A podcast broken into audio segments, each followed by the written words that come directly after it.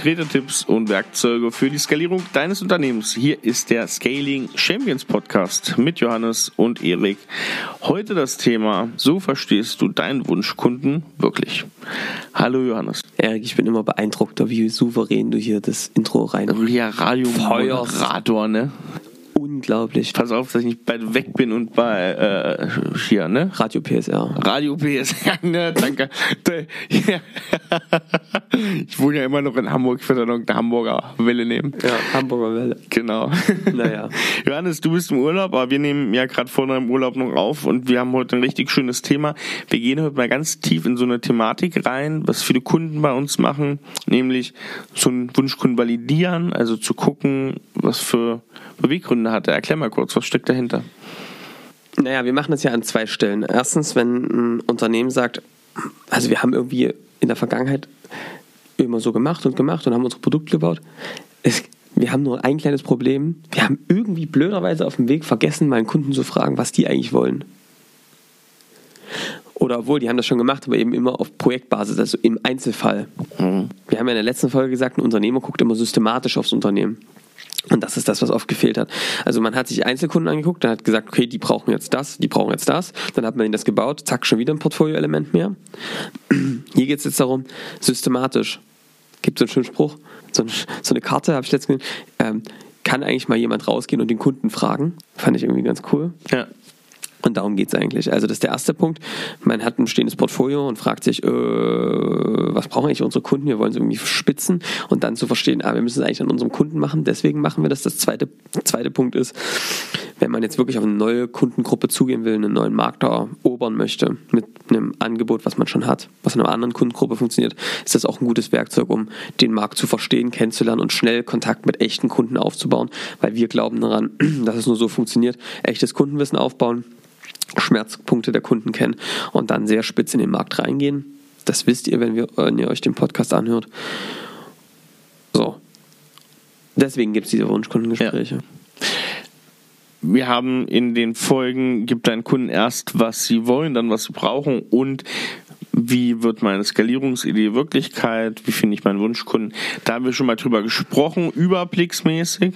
Und jetzt sollen wir uns wirklich in dieser Folge halt mal angucken, wirklich mal tief rein in die Materie, wie funktioniert das? Also wie starte ich so ein Wunschkundengespräch, wie baue ich das auf? Gute Frage, Erik. Gute Frage. Erklär.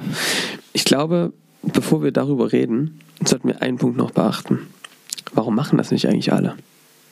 Also viele sagen, ey Leute, Wunschkundengespräche, ist das euer Ernst? Wir wissen doch, wer unser Kunde ist. Wir arbeiten noch jeden Persona Tag. haben wir doch. Wir wissen, arbeiten doch jeden Tag mit unseren Kunden. Was müssen wir denn jetzt noch mit unseren Kunden validieren?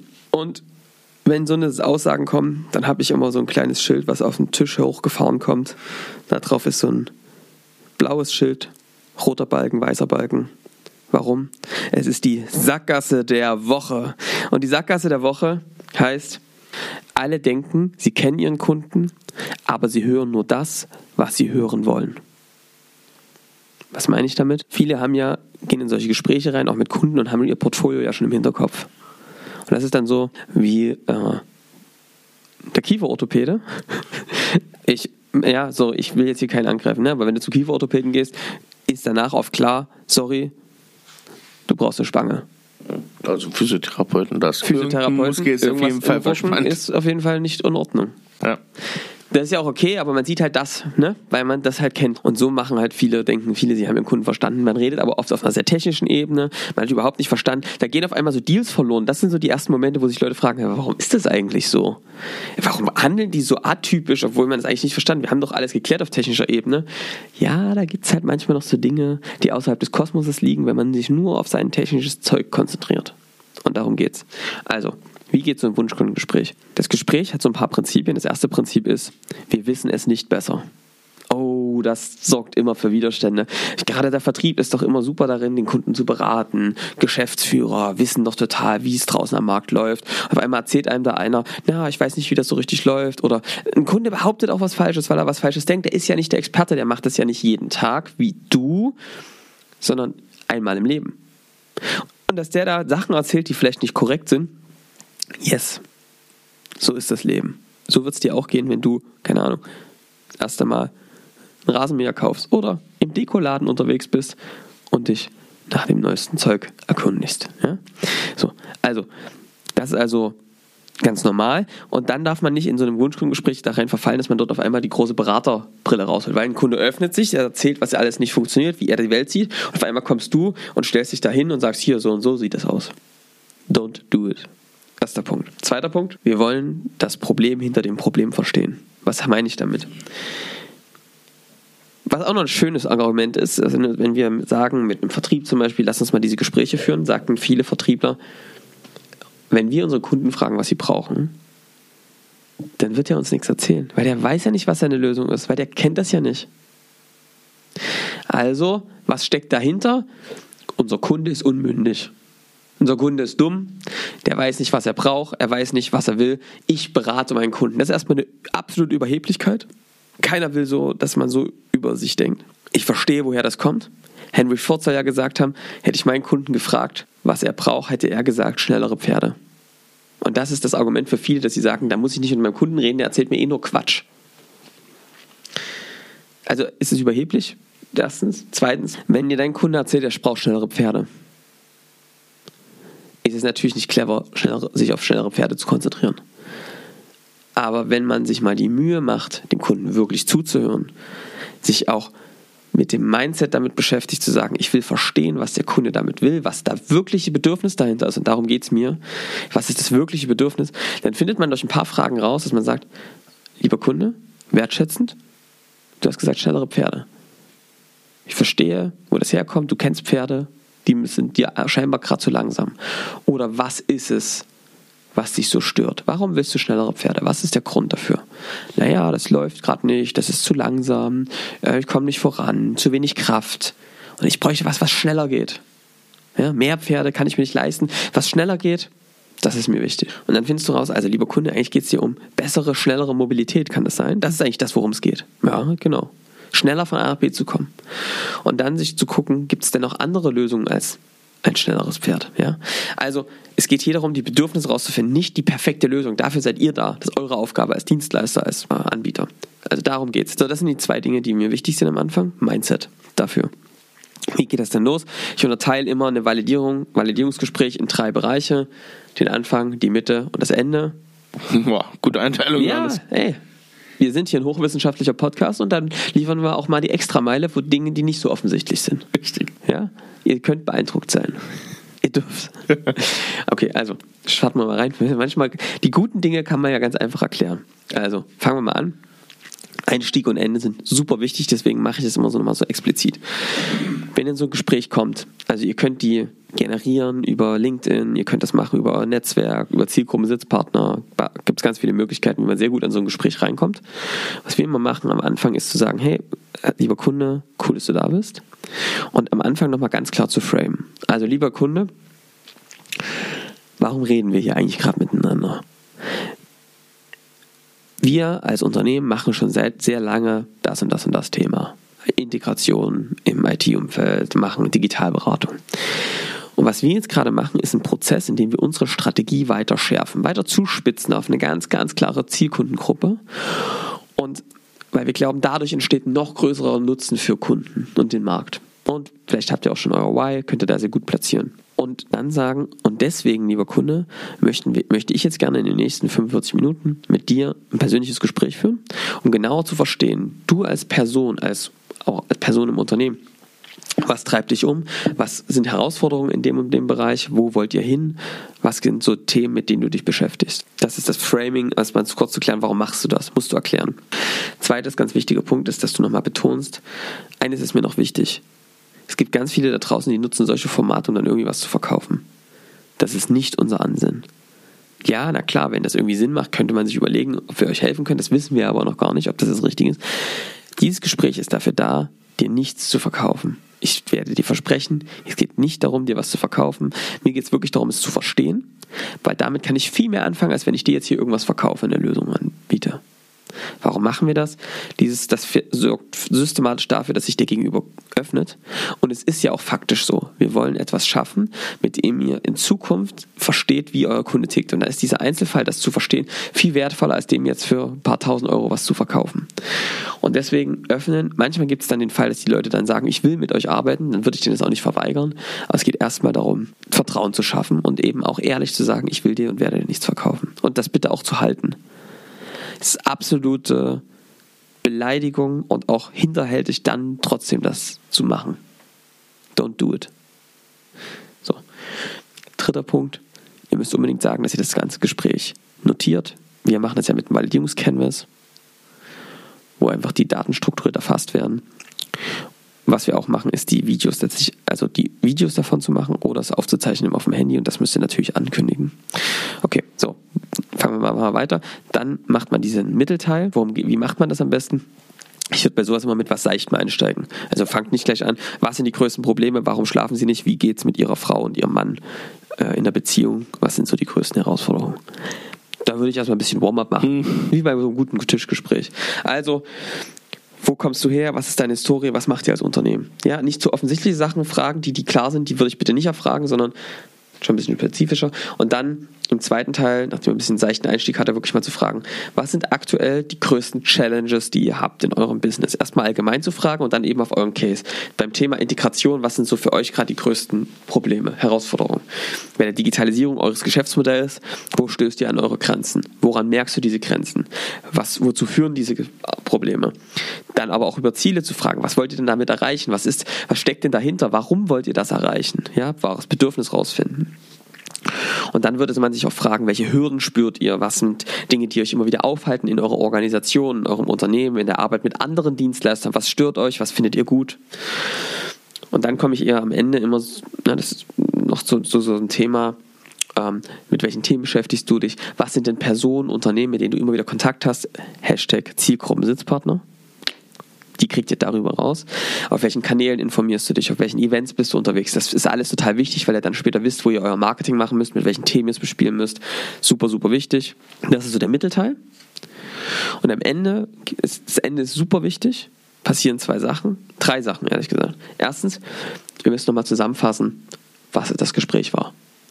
Also lieber Kunde, ich habe verstanden, das und das äh, sind eure größten Herausforderungen. Ihr wollt da und dahin und das sind, den, das sind die Themen, die dich aktuell umtreiben. Habe ich das so richtig verstanden? Ganz wichtig, vergessen die meisten.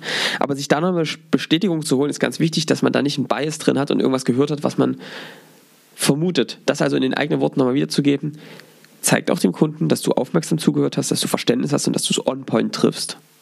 Super wichtig. Zweitens, was wir auch machen, ist zu sagen, lieber Kunde, wärst du denn also jetzt mal an, wir werden jetzt uns dieses Thema angucken, wir werden mit weiteren Wunschkunden sprechen. Jetzt mal angenommen, wir finden dafür eine Lösung, wie man das lösen kann, wie man euch von A, euer Problem, zu B, eurem Ziel bringen könntet. Wärt ihr dann bereit, darauf uns ein Feedback zu geben? Da haben wir aktuell Quoten von 98 99 Prozent, die sagen, ja, macht auch nur Sinn, weil sie ja vorher gesagt haben, sie haben ein Problem und sie wollen dahin. Das heißt, wenn ihr dann Prototypen baut habt, könnt ihr das gut nutzen, um euch Feedback zu holen. Darüber werden wir, glaube ich, auch nochmal eine Folge machen, ne, wie man sich Feedback auf einen Prototypen holt. Unbedingt, ja. Und die letzte Frage ist, lieber Kunde, wie hat dir das Gespräch gefallen? Wie war es für dich? Immer mal schön in die Reflexion gehen. Da kommt meistens, ey, war interessant, ich habe viel gelernt. Ne? Ist immer spannend, obwohl man eigentlich fragt, was dein Kunde erzählt. Wir haben also Gespräche, die gingen, sollten eine Dreiviertelstunde gehen, die gehen auf einmal anderthalb Stunden. Und dann auch mal zu fragen, weißt du, mit was du mir eine Riesenhilfe geben könntest, einen riesen Gefallen tun könntest, wenn er ich möchte gerne noch mit mehr Wunschkunden sprechen, um es einfach zu validieren und einfach wirklich eine valide Datenbasis zu bringen. Kennst du denn noch weitere Wunschkunden, die folgende Kriterien haben? Bum, bum, bum, bum. Das Unternehmen, so eine Unternehmensgröße, die Position, die folgende Probleme haben. Kennst du da noch zwei, drei Leute? Um sich da einfach nochmal Tipps abzuholen, mit wem man noch sprechen kann. Ja. Wichtig ist dann, das aufzunehmen, strukturiert in dieses Canvas zu überführen und es dann eben mit dem Team zu teilen, dass man einfach einen strukturierten Prozess hat, wie die Informationen an das Team zurückführen, fließen. Genau, das wird dann ausgewertet. Das geht jetzt aber vielleicht ein bisschen zu weit. Das wäre jetzt ein bisschen zu tief wahrscheinlich. Aber so kann man sich ganz gut vorstellen und so kann man es auch, glaube ich, ja, gleich mal anwenden, so ein Wunschkundengespräch durchzuführen. Das ist natürlich wichtig. Ich kann dir sagen, Erik, wir machen das ja mit, boah, keine Ahnung, 60, 70 Unternehmen pro Jahr, 60, 70 gehört. Teams. und die, die machen danach kein anderer mehr Vertrieb mehr. Also wenn du mal so eine ja. Gespräche geführt hast, wie sich so ein Kunde so öffnet, wie er offen und ehrlich spricht, wie es wirklich ein Gespräch darüber gibt, wie eine Lösung aussehen kann, offen und ehrlich, ohne Visiere, Angst, dass der andere einem eins reindrückt. Unglaublich cool, weil du sofort auf so einer strategischen Ebene bist, auf einer persönlichen Ebene auch, wo der Kunde versteht, der tut, wenn ich mit dem arbeite, tut der auch mir was Gutes. Ich kann es euch nur empfehlen, macht diese Gespräche, baut euch einen Leitfaden, fangt an, diese Gespräche zu führen. Es machen einfach so, so wenige Menschen da draußen in der IT-Branche. Das ist unglaublich. Wie überrascht unsere, die Kunden unserer Kunden immer wieder sind, was für tolle Gespräche die da führen. Ja. Und an welche stehen die auf einmal geraten, wenn die das machen? Also, ne? Jahrelang, jahrzehntelang für einen denselben auf Kunden gearbeitet, auf einmal bist du. Ja, genau. Oder bist viel, viel höher im Management, sage ich mal, angekommen, als, als du es jemals vorher hattest mit deinen ganzen Vertriebs Vertriebsaktivitäten. Ja, also wir geben hier alles raus, den ganzen Content. Wir haben natürlich noch vieles in der Hinterhand, aber das sind echt so Dinger, die sind echt game changing. Äh, wir führen das dann, wir überführen das dann in so eine Art Routine. Ähm, und das äh, funktioniert echt gut. Ne? Also wir haben Kunden, die haben irgendwie 30, 40 Gespräche in zwei Monaten gemacht. Ja. Das ist schon echt ein Brett, ne? Danach. Definitiv. Danach ging es richtig ab. Wie gesagt, Wochenaufgabe würde ich sagen, ist schaut euch das mal für eure Kunden an.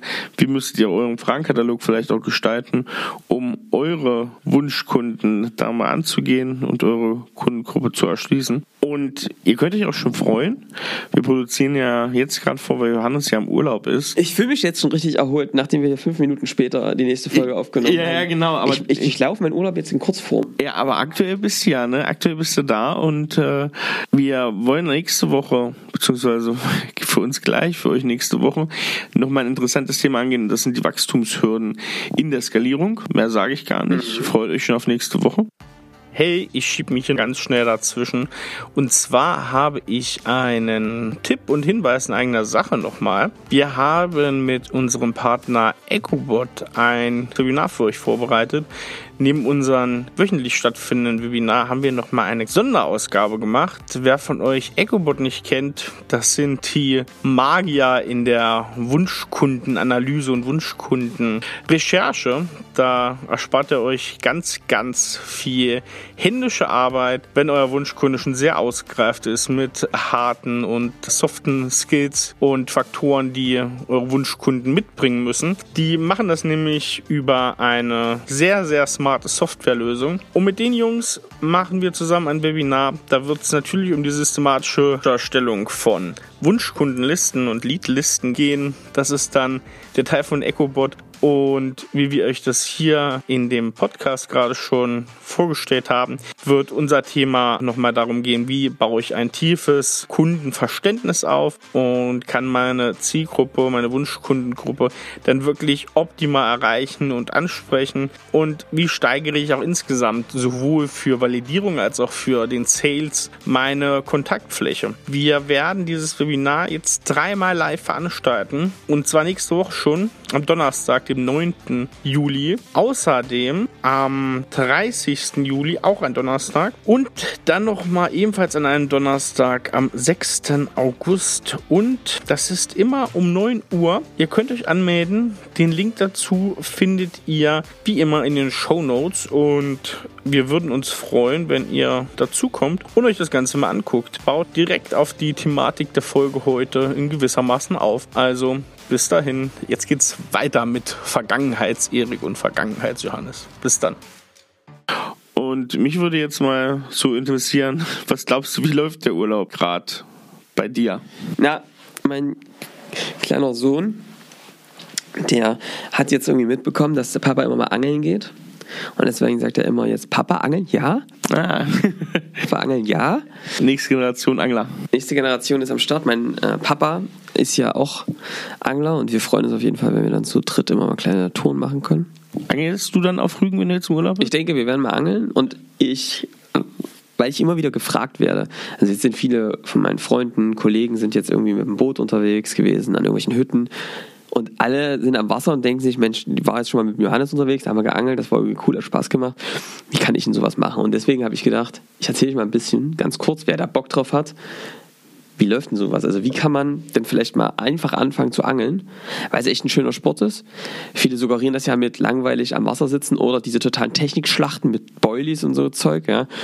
Es gibt aber aus meiner Sicht, so wie ich Angeln kennengelernt habe, eine sehr super einfache Art, die Kinder mich auch mega in die Natur geführt hat.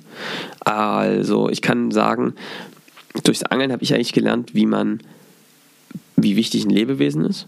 Also indem du weißt, wie man auch ein Lebewesen ähm, fängt, ähm, es tötet, es zubereitet, verspeist, finde ich, ist bei mir der Respekt vor einem Lebewesen und auch dem Essen, hat Essen und, und auch vor allem tierische Nahrung eine ganz andere Bedeutung bekommen und auch einen Respekt. Ja, kann ich noch. Und das Gefühl, einen selbstgefangenen Fisch zu essen, ist echt cool, muss ich sagen.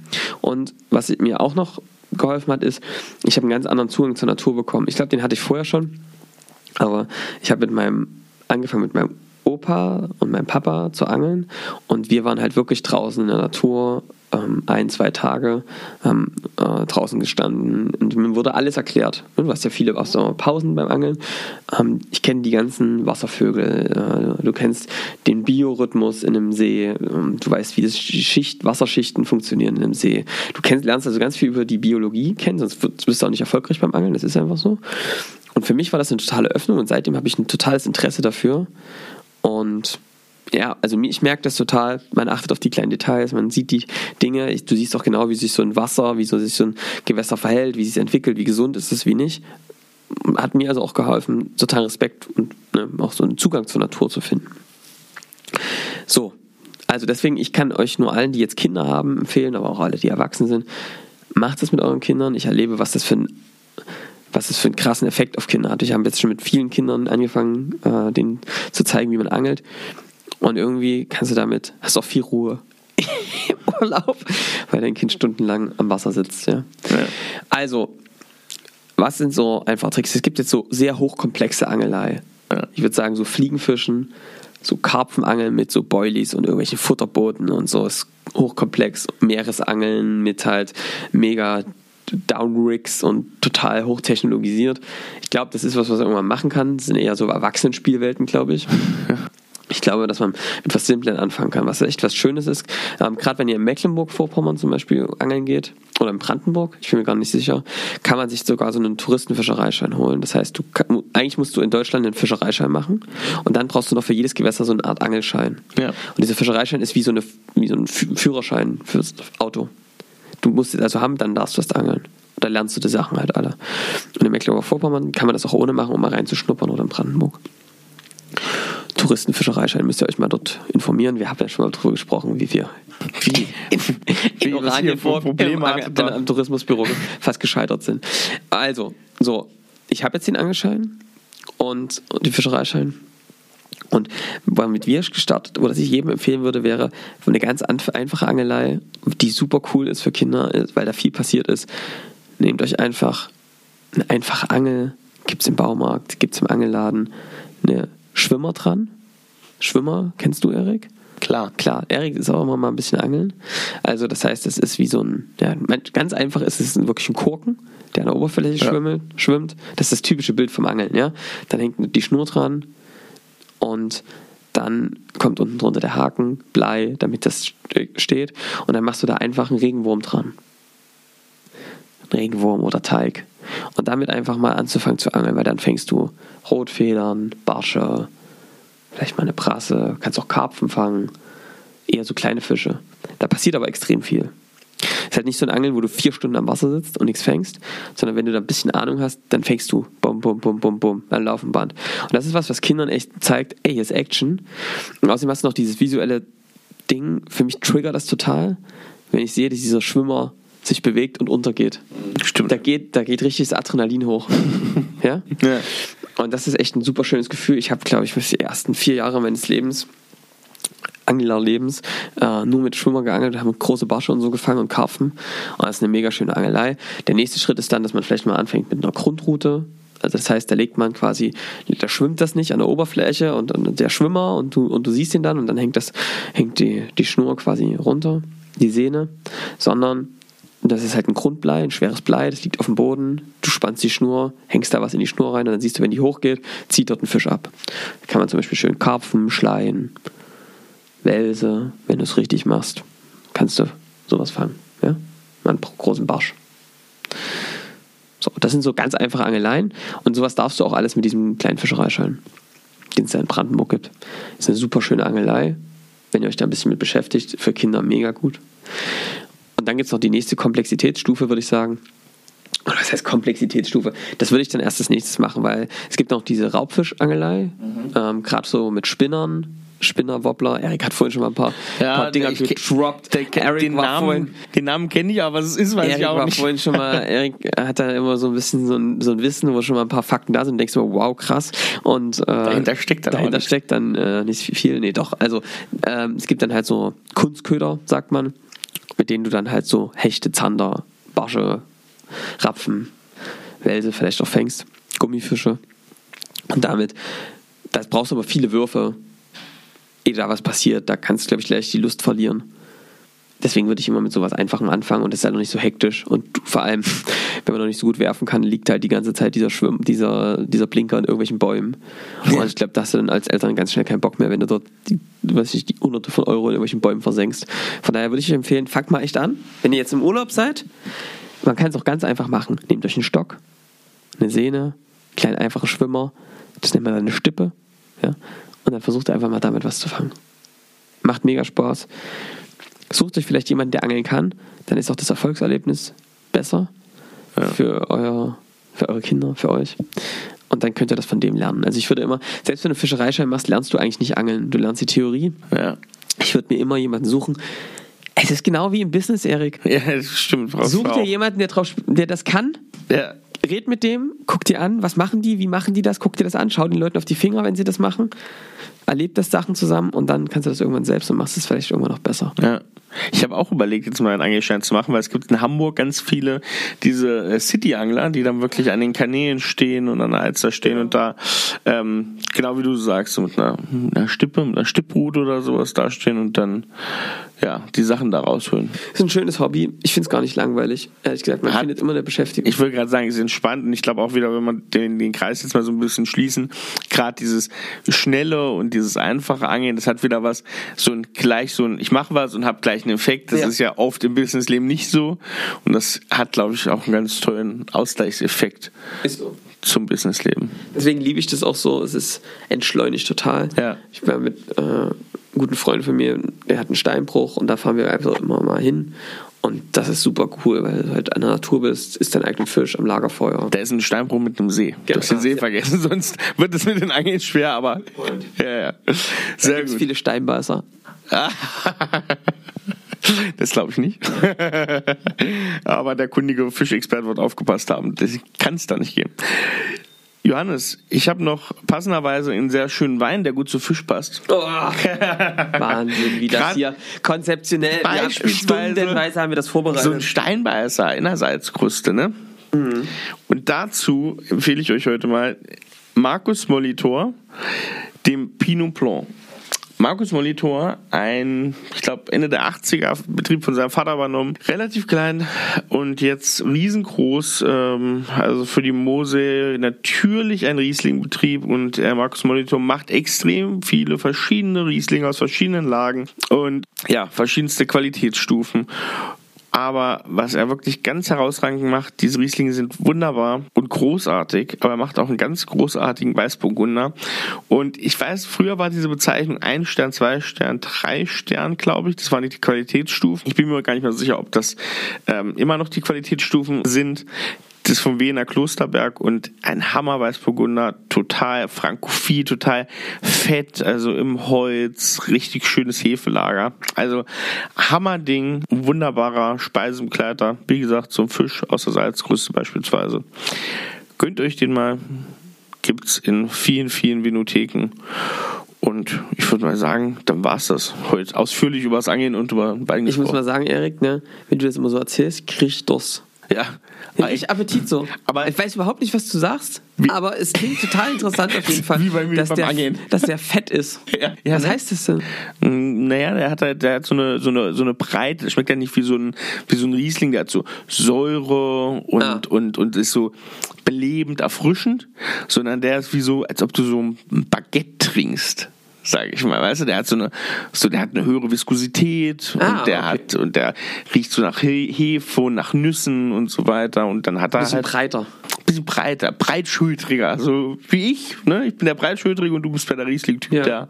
Ne? Mit Spitz statt breit. Genau. so ist es.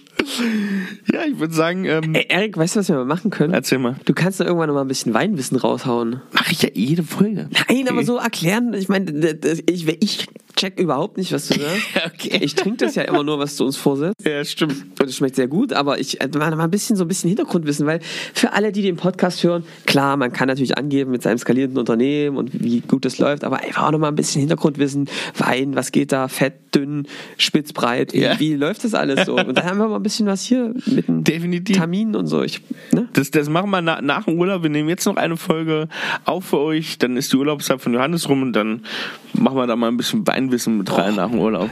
Das ist gut. Sehr schön. Ja, dann würde ich sagen, dann war's das mit dem Scaling Champions Podcast für diese Woche. Wir verabschieden uns und wünschen uns von euch nur ein kleines Abo, eine Verteilung in euer Netzwerk. Macht doch mal einen schönen Social Media Post bei LinkedIn, bei Instagram, bei Facebook und teilt es mit euren Freunden. Und dann hören wir uns in der nächsten Woche wieder. Bis dahin, ciao. Tschüss.